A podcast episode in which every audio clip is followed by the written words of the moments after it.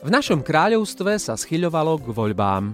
Pospolitý ľud s napätím očakával každé vystúpenie trubadúrov a hlásnikov.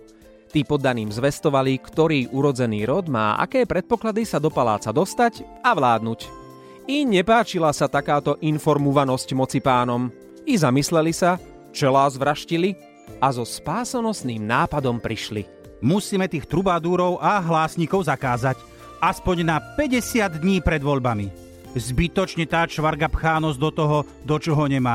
Iba zblbne, volebný lístok skomolí a naši ľudia sa do paláca nedostanú. Pch, Na Mosúrene frfľal ten, čo ho ľudia s hnevom volali. Vravo múdriš. Nepotrebujú vedieť, ktorému rodu sa ako dariť urodzenému môcť vo voľbách teda bude. Informácie zvukovo by mať nemali, tiež nemali mať by.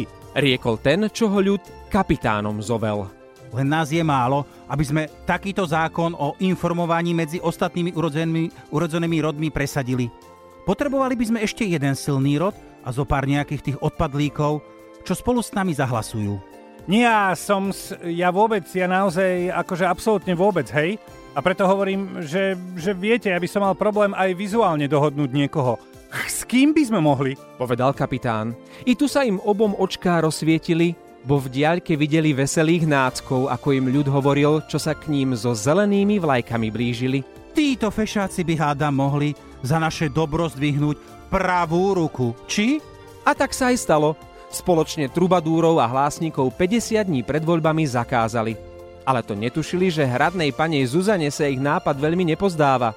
A tak táto rozprávka zvonec na konci stále nemá.